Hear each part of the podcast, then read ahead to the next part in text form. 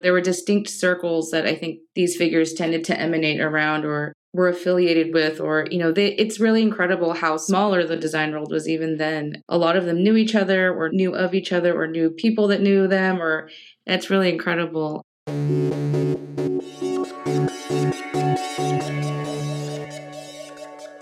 Welcome to Archinect Sessions One-to-One. I'm Amelia, and this week I have a cold, and I'm speaking with Aileen Kwun and Bryn Smith, editors of twenty over eighty, Conversations on a Lifetime in Architecture and Design. twenty over eighty is the antidote to those breathless, overhyped lists you've seen, trying to predict which baby-faced youngster will be the next big thing in their creative practice. With unique interviews accompanied by research profiles, twenty over eighty not only reflects on the lifetime of work that came to define today's design and architecture, but also creates a kind of oral history of twentieth century design.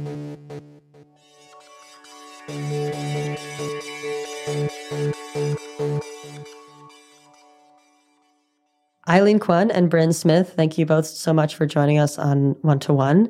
And thank you for putting together this fantastic book, twenty over eighty, um, a selection of interviews with uh, twenty of the most of the foremost practitioners in design and architecture. And it's such a refreshing book to have, especially when we have such a huge emphasis on newness and exciting beginners and young people working in the industry where there's a lot of promise, but there isn't the simple wealth of experience to back up any of the type of wisdom that is being catered out. So thank you both for putting together the book. And I wanted to ask, first of all, that we have, of course, twenty over eighty. It's in the title. So there are twenty interviews of people over eighty in their design fields. But aside from being at least eighty years old, what were some of the core criteria guiding which people you chose to profile in the book?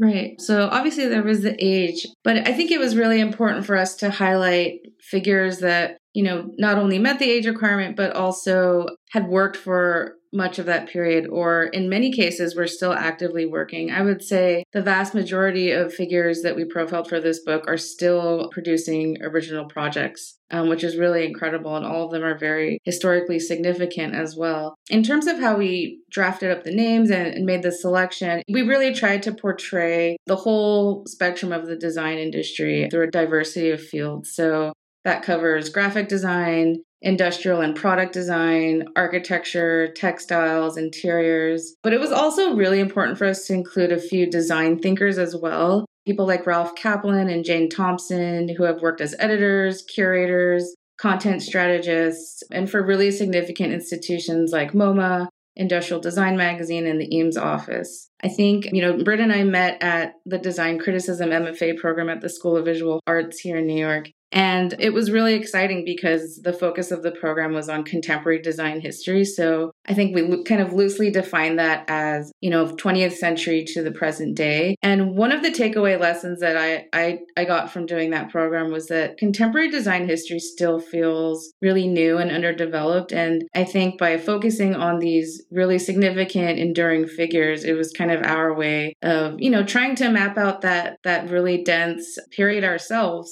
through these personal narratives, reaching out to these folks that haven't been talked to in a while, but still have so many rich and untold stories. I mean, it was really an amazing experience. Yeah. And just to add to that, I think exactly what Aileen said, that, you know, we were really interested in that broad view of design because that was sort of our training in school. And it was something that was really important to us. So we tried to stay really clearly within the boundaries of design per se. But, you know, we at times considered people who were maybe more on the fine art spectrum. But I think in the end, we ended up really with people who were kind of represented all these different categories within design to really kind of paint a broader picture of the field at large. And, um, you know, sometimes our network came into play as well, people that we knew or or were able to connect with. But generally, it was sort of that broad lens. And I think even the age was a little bit challenging as well, although eighty seems like a really clear cutoff point. You know, it took us a couple years to write this book. So in the case of like Ricardo Scofidio, uh, when we interviewed him, he was not quite eighty, but he has since turned eighty. So even in that, there was a little bit of, you know, fluctuation in terms of uh, of kind of getting people at the right moment. Right. We kind of, we looked at the calendar and we were like, oh, the book's not going to be out by then. They will be eighty, which kind of worked out nicely. But, you know, just speaking about the different disciplines involved, again, many of these figures have kind of cycled through so many different mediums and scales of work throughout these you know, five, six decade careers. So, you know, we tried to keep the mix as diverse as possible, but even within each of their careers, there's just so many different chapters that they've been through and evolved their career through. It's it's really incredible. So we kind of put them all in the same mix. We didn't try to categorize it by any particular way. All the folks are, are just listed alphabetically because they're all equally important and significant and incredible. And yeah, once again, we're just so grateful to have had the opportunity to meet them and that they were open to it and, and generous in, in sharing their personal histories with us. And what I really enjoyed in reading a few of the interviews is how a notion of success, of how each designer or architect kind of both conceives of that for themselves, but also how they might have been put into history as being successful, how those two things might differ from one another, but also that over an eighty-year lifespan, someone can have success in the first half of that, and another person can have success in the last half of it. And some people can always think that their biggest success is just around the corner and they just need to keep working at it. And part of that comes through even though the interviews are in no way regular. They're all unique to each person interviewed. When you started out putting together the list of people you wanted to interview for this book, was that always the intent from the beginning to have unique interviews for each person, or to rather have more of a perhaps research-oriented start where you would be asking the same questions to each person? Yeah, it, I think it definitely was something we thought a lot about at the beginning of the process. It probably would have been a lot easier had we just asked everyone the same questions. And I think a few times Aileen and I were like, why didn't we just ask everyone the same ten questions? That would have been really nice. But we were, you know, again, I think we were really, really interested in the field and the stories and like collecting this this history as well. And so the research part of it was really important to us too. And so we spent a lot of time researching before we met with anyone or before we conducted each interview to kind of cater the questions to, you know, to their careers or to things they were interested in or things they were working on. So research was really a huge part of of crafting that and kind of having that narrative rather than just asking the same questions. I mean, there are certainly themes throughout and things that we asked everyone, even if we phrased it a little bit differently. And I think we were even surprised too, sometimes those like, you know, what advice would you give yourself? Some of the really like basic general questions often yielded really wonderful responses, but we kind of took it on ourselves to have that challenge of of writing questions for each person individually. Right. And I think, you know, when we were drafting up this list, it was almost, it was kind of unreal that we were actually allowed to have this assignment and carry it out and completely shape the list from beginning to end. I mean, Princeton Architectural Press totally entrusted us to draft up the list, reach out to these folks. And it was really kind of refreshing to have that level of agency. And so, you know, we're both relatively young and in the beginning of our careers. And it was just such an amazing chance that we were really like all in. We're like, all right, let's do this research, be really insane about it. Think of personalized questions. But, you know, obviously there were like in thinking about how, okay, most of these people were born at around the same, you know, decade. And just thinking about everything that happened from like the nineteen twenties on, we're like, whoa, there's so much social change that happened in the past, you know, eight or nine decades. Most of them experienced the Great Depression in some in some regard, World War One and Two. I mean, it's just insane to think about these whole chapters of history and how it's affected each of their lives, whether they're in the States or abroad or, you know, working in a different field. So there were specific, you know, certain framing questions that we asked, you know, in regards to technology, design education, the fact that some fields like industrial design really emerged in the post-war period in a really big way um, that made something like design journalism a, a feasible profession. So I think there were there were a lot of historical threads that we looked to, but also in approaching these legendary figures, we just felt it was a necessity to really know everything that they had done before even trying to talk to them. Right, because of course you're also interviewing people who have already been interviewed a ton before, right, or at least have already been written about, at least perhaps during the climaxes of their careers, if not the entirety of them. Right. Yeah, that's a really good point. I think the the pressure to have a good interview was really high too. I mean, for, I think in every case, um, Aileen, correct me if I'm wrong, but you know, we didn't like, we didn't have follow-up interviews with people. So we kind of had the one shot generally, and, and people were really generous with their time. So we wanted to, to, for them to know that we had done our research too. So we also, you know, yeah, read previous interviews and tried to get a sense of things that they liked talking about or didn't, or like, you know, points that we could maybe push them as well. But yeah, that that pressure of speaking to someone in their position that you look up to so much is is both exciting and terrifying.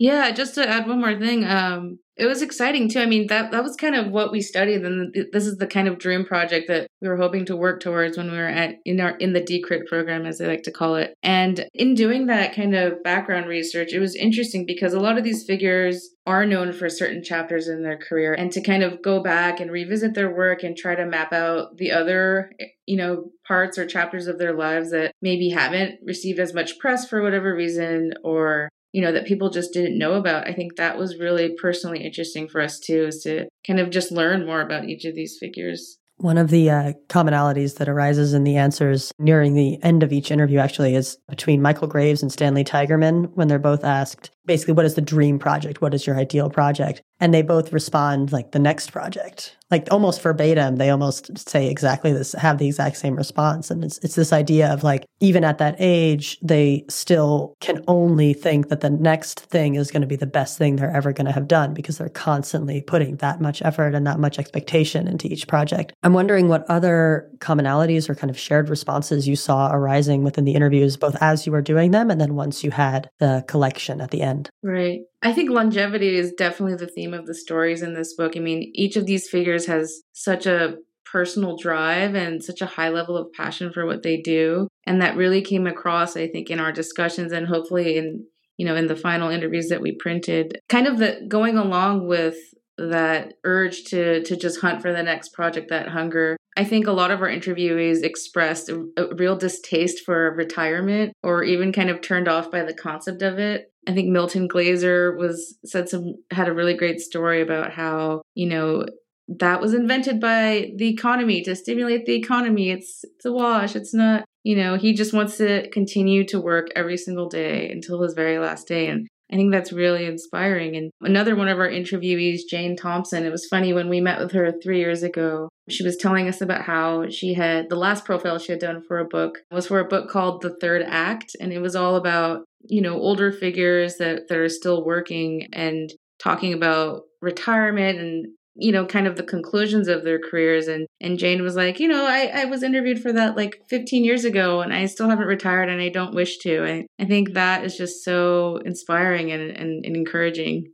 I was just going to sort of second that theme of drive. I mean, I think that was so powerful throughout all the stories. You know, you take someone like Seymour Chwast, who gets up and goes to his desk every day at seven a.m., regardless of whether he has a client job or not, and then paints on the weekends. And so many of the people we profiled, yeah, there's just this insatiable hunger to keep working and to make new projects and pursue new projects and always, you know, Bob Gill pitched us to do the cover of the book while we were interviewing him, you know, to try to, just to try to keep working in any capacity. But it really kind of came from within and was really inspiring in that sense too, just that, you know, keep going, keep working.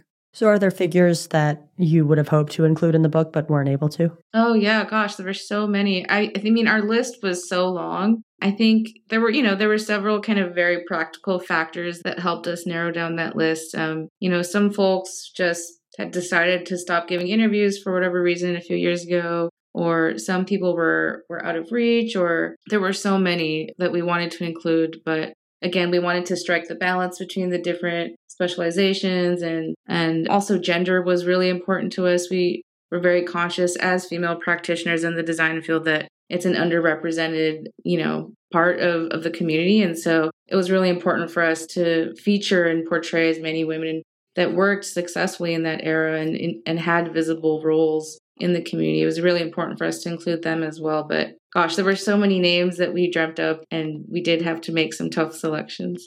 So specifically regarding the interviews that are with architects in the book, which are about half of the interviews, architecture is constantly referred to as a kind of long game profession, one where if you're fifty years old or middle-aged and you're kind of just getting into that point of professional practice where you're own firm is kind of lifting off the ground, that scene is pretty normal. It takes a while to establish something successful, but that might not actually be the case for other design practices. I'm wondering whether or not through the course of these interviews, you had any insight as to why architecture is like that, why it takes that long to establish a successful practice.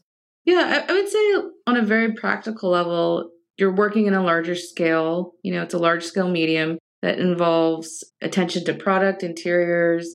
You know, it's kind of referred to as the Gesamtkunstwerk, or a total work of art, by the Bauhaus and, and other schools of thought. I think it just takes longer to complete an architectural project, a whole structure or building. I mean, growing your career or your firm to the size and scale that you're able to win commissions and, and enter competitions and, and win things like that. I guess that's my very practical guess at, at why it's a long-term field. Yeah, I wish I wish I knew the answer to that as well. My uh, my partner is an architect, so I have a, a personal insight into it as well. But yeah, I don't know that I have the answer to that. I think the interesting or upside to some of the conversations we had with architects was something you touched about it earlier in the interview, just that your career can kind of take all these different twists and turns, and that that can be okay. I mean, I think it can be challenging as well. Like, you look at someone like Michael Graves, who was a little bit wistful about like his position in the field and how he was viewed, even though he was working right up until the end. Or you look at someone like Ricardo Scofidio, who almost left the field early on, but then kind of had a change of heart or was reinvigorated. So I think these kind of pivotal moments kind of make up a career. And I don't know, I don't know that's any different in architecture, but just that what Aileen said, and that it's projects are take longer to build. And so there's kind of that that larger spread. But I think some of those stories within those sort of very long careers are are actually quite hopeful in that sense, or or you can look to them for advice for yourself. So as a more technical question then, how did you decide to conduct these interviews? I'm assuming there was a variety of, of ways that you kind of had to do it just by necessity, but was there kind of a, an ideal setup for how you would be speaking with these people? Yeah, I think definitely meeting these people in person was the best case scenario. It wasn't always possible, but I would say the great majority of them we were able to do in person. You know, given that we are based in New York, so many significant figures, you know, just looking back in design history, a lot of the design and architectural world converged around New York and MoMA and Philip Johnson. And, you know, there were distinct circles that I think these figures tended to emanate around or were affiliated with, or, you know, they, it's really incredible how smaller the design world was even then. A lot of them knew each other or knew, knew of each other or knew people that knew them, or that's really incredible. So doing them in person, I think obviously, you know, forming a rapport and seeing the, the facial expressions of each other as you're speaking, I think all those things really add to the interview. And I think, you know, hopefully you can't tell too much um, which ones were done in person and which weren't. But, um, you know, we we did have a modest budget, so we did tend to to feature more folks based in America rather than abroad. But a lot of them also happened over the telephone, or, um, you know, some of them occurred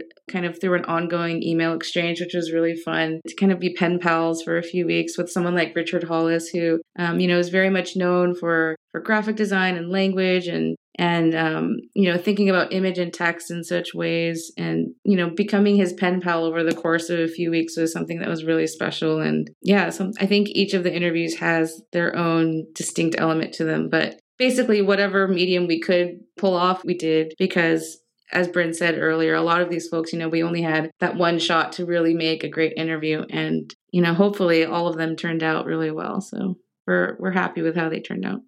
Yeah, and I was just going to add to that. It was really that range. It was in person, over the telephone, only a few via email. And I think at the beginning, Aileen and I conducted a few of them together, but then just sort of logistically, it made more sense for us to kind of divide and conquer in a sense too. So we, by the end, I think we each kind of, you know, had ten that we were owning, just so we could kind of divvy up and really focus on getting that research and kind of diving into each, each person's backstory before we interviewed them.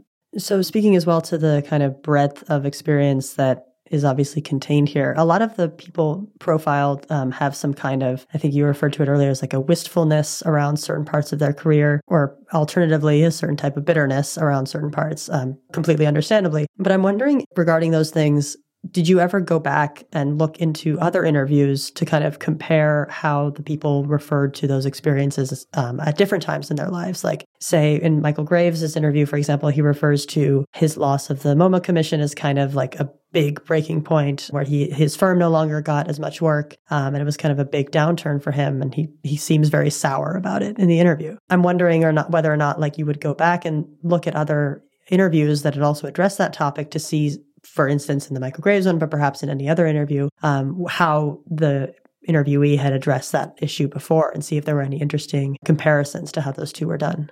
Yeah, I, th- I think we we definitely tried to dig up as, as much info as we could, you know, whether it was a review or a news article or a previous interview. But we also kind of wanted to phrase questions in an open-ended way that kind of, you know, allowed them to speak about things on their terms in a way that maybe they hadn't been asked to before. So, for example, one of the questions that we ask, I think nearly all of them is, you know, what's your greatest professional triumph and what was kind of your biggest backset and how did you deal with it? And it's interesting because we have all of these stories in our minds as As students of design and architecture history. For example, we know about Michael Graves' lost commission and, you know, have read all about it. But to kind of phrase it in an open-ended way that way, I think it really allowed them to kind of air out the things that that, that had either affected them significantly or, you know, maybe they hadn't thought about in several years, but now have a different sp- perspective upon. Um, so we really tried to keep it open-ended. And, you know, all of them are so resilient and,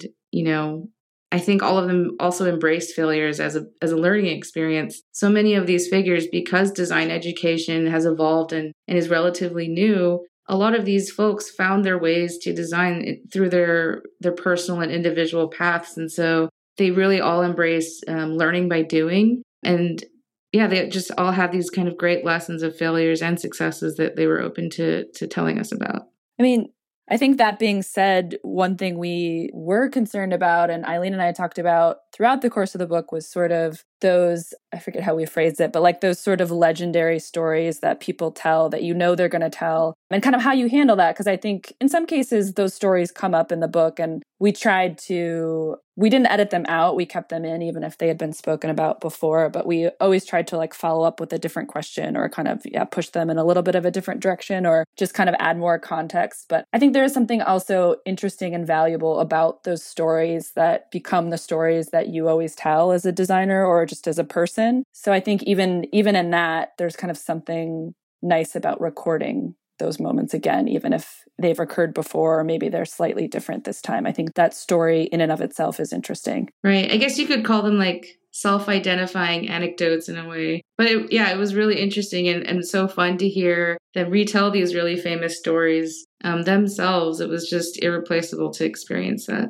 Yeah, there's a couple of great parts of these interviews that I'm going to reference really fast. The, in Denise Scott Brown's interview, she speaks about an early part of her career feeling very aimless and without structure to her life, and kind of relating that experience and then going through a litany of other contacts that she had that are also part of the design community in the book to kind of bring home the community at the time that is also represented by the people interviewed. I think that that's like a huge part of why this book and the and merely collecting these stories of, of people of this age is incredibly important, given that the community of architecture and design has exploded so drastically. And I don't mean that in a in a way of inflation. I just mean that it's the, the barriers to entry have lowered simply in, in any type of higher education. Barriers of, ent- of entry have lowered. Of course, the technological aspects are much more accessible. So in the case of doing this book one hundred years from now, it might be exponentially more difficult to choose twenty because of just how, of course, also constructions of these legendary figures in the media operate. So you might just simply have more to choose from. And so I, I was wondering how you situated a lot of the, I don't want to call it advice, but um, how you situated a lot of the responses around technology in the book, of how especially architects refer to either architecture education as being lost because the technology is just out of hand, or themselves saying, oh, I don't use a computer. I have someone in my office do that because I wasn't trained that way. Um, so how did you kind of situate those types of responses to contain some type of relevancy, even though, of course, at this point, like they will just, they will be the last generation to experience that until something new comes along.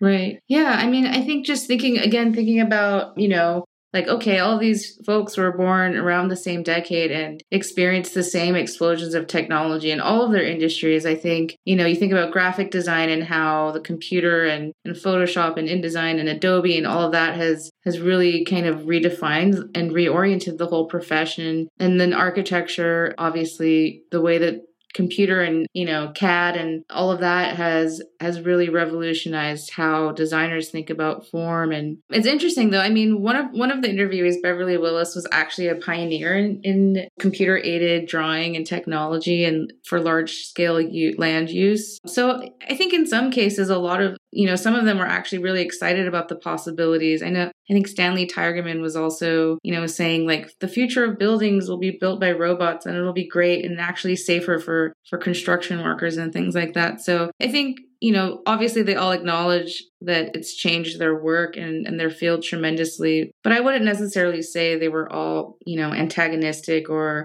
you know, had a certain regard towards it in general.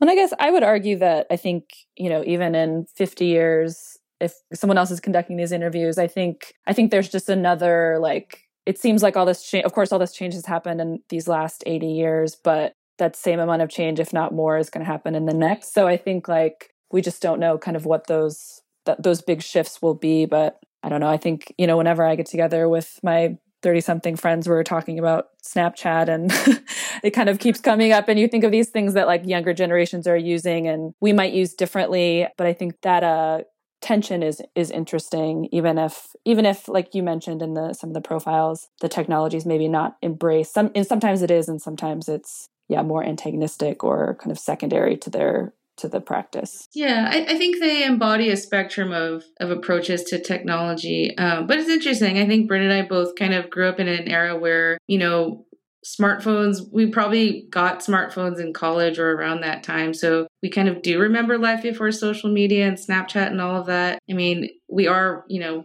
print authors, which I think is something that, I don't know, maybe that won't even exist in thirty years. But I think there's always going to be massive social change, especially in regards to design. It's it's always going to be about tools and advancement and efficiency and, you know, embracing the latest technology. So I think it's intrinsically a part of design history and, and what has been possible to build and envision and, and create in our physical world. But, you know, even in our immaterial world, I think there's so much happening in digital design that is still so nascent. Things like A R and V R, people will probably be writing about that in eighty years and think it's really retro. Who knows? I just, I, I think it's interesting to categorize the book as a whole, not about architecture or design necessarily, but about the technological advancements of the twentieth century, where you have people whose practice has been spread out from before industrial production, really, to now, the digital era. So there's there's an incredible wealth of experience and diversity there that I just I'm very I'm sure that the that wealth will be reflected in the equivalent number of years in the future. But just to have that this book and this collection of interviews stand testament to that development, I think is particularly interesting. And just to kind of round things off, because of course, architects and designers will have some vested interest in this book, but who else might you imagine being in the audience for it? Who would you like to read this book? Right. It's funny. We actually, so we had our first pre-launch kind of book event panel discussion this Monday at the Strand. And just looking out into the audience, I think we were both really excited and pleased to see that it was really a diverse crowd. I think not only age-wise, but also gender-wise and, you know, profession-wise, there was such a, a mix of people. And we really think that, you know, we tried to make this conversation as these conversations that we shared with our interviews, we tried to make them as approachable and, and personal as possible and, and accessible. We think these figures are are so important to not only design history, but just cultural history in general. I think, you know, everyone's life is filled with design, whether or not they realize who designed that trash can or or pencil or table, what have you. I think, you know, our hope is that anyone will be interested in it, but definitely students, teachers, other designers, people that are just, you know, even tangentially interested in it. I think they'll, they'll all find something that, that is um, interesting and fun and, and hopefully useful in their, in their careers. For me, yeah, I agree. I think the, that notion of being accessible is, was really important to us in writing the book. And I think something that came up a lot in talking about design and design's position with the interviewees as well, and how, and kind of seeing how that's changed and design is becoming much more a part of everyone's life. And there's less a barrier to understanding perhaps what a graphic designer does or what an industrial designer does. But I think, yeah, we hope that designers like it and enjoy it and get something out of it just as much as someone who maybe is interested in going into the field and wants to learn more about the practice or get inspired. Well, Aileen and Bryn, thank you so much for joining us on One-to-One. And we look forward to seeing the next edition of this in uh, maybe every ten years you could do one, or the next every twenty, twenty years, over eighty. Exactly. Thank you both so much for joining us. Thank you. Thanks for having us. Thanks for listening to Archinect Sessions One-to-One with Aileen Kwun and Bryn Smith, editors of twenty over eighty. Danilo Voynoth edits the podcast, and Matt Skillings composed our music. Myself and Paul Petrunia are the producers of One-to-One. New episodes of One-to-One come out every Monday. You can subscribe to us on iTunes and Google Play Music. And if you like the podcast, consider leaving us a review.